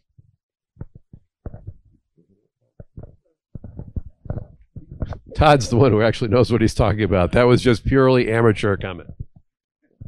Bill made a comment about the next committee, and I think it might be accurate. But um, uh, you know, I, I think where we got to because when we started with the RFP, it covered most of the land north of Hospital Road. We wanted to sort of see what ideas would come back. But I think ultimately it's dealing with our biggest problem first, right? The biggest problem is the condition and environmental situation with the brick buildings. So, you know, there's some great wood frame cottage buildings in the arboretum. I know some people would really like to save them. I, you know, I don't, I don't think the town is saying they shouldn't be saved. It's just it's more of a hold situation. You know, any the infrastructure will get addressed as part of this first phase. The town's biggest liabilities will get addressed as part of this big phase, and then I think we're in a situation where, over time, the town can make decisions about what it wants to do on that other piece. I think the master plan talked about 24, I think, for sale units. Um, Pulte's proposal was, you know, 72 or something. But I think you're in a very different situation. So if the town goes out for an RFP, let's say, in the future on the Arboretum, you're in a much different situation when you're going out on the strength of what Trinity, if it's approved, you know, what they've done in the core campus. It's a fundamentally different and better situation for the town. And an opportunity, you know, people talk about the purchase price, but I mean, the, the amount that Trinity is paying does not include the Arboretum which you know the, the master plan talked about you know including in a sale so it's it's a good problem to have i guess i would say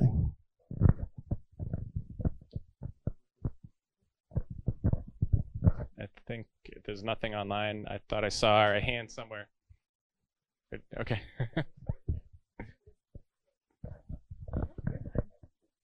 Uh, Chris Potts, 7 Curve Street. Just a clarifying question on the historic tax credits. Um, even though the five years, even though there's the five year rental requirement, beyond five years, do they provide any kind of a lifetime uh, protection for those properties? I seem to remember that there's some kind of a historic restriction or something that comes with those tax credits, or no?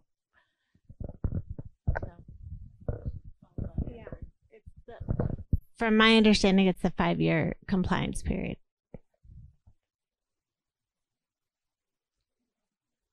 Yes. I can confirm that.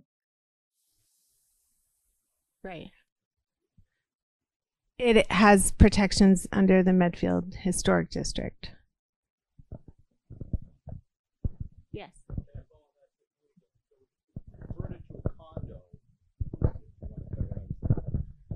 If you convert unit or units into a condo, how does that affect the 40B status of, of the units that are there now? Do they just not become 40B and then it's a future burden on the town to get back up to safe harbor status? Or I don't know how that works if it gets converted to a condo after five years. if the um, apartments are converted to condos, then the um, project no longer the all of the rental units count on the SHI, so that would come down um, significantly, and it would mean just the eighty. Uh, is 80, 85 affordable units will remain on our subsidized housing inventory in perpetuity. Um, yeah, but as a rental project uh, or a rental development, excuse me, then all of the units count. Um, as long as the project's there. So it really does help the town um, account for other um, areas of growth. Do we have any other questions? Maybe we can wrap it up for tonight. We'll see you um, a week from Saturday out at Medfield State Hospital with Trinity and their breakfast truck. And and Milo. Yeah, Leo will be there too to meet Milo. And Rooney, yeah.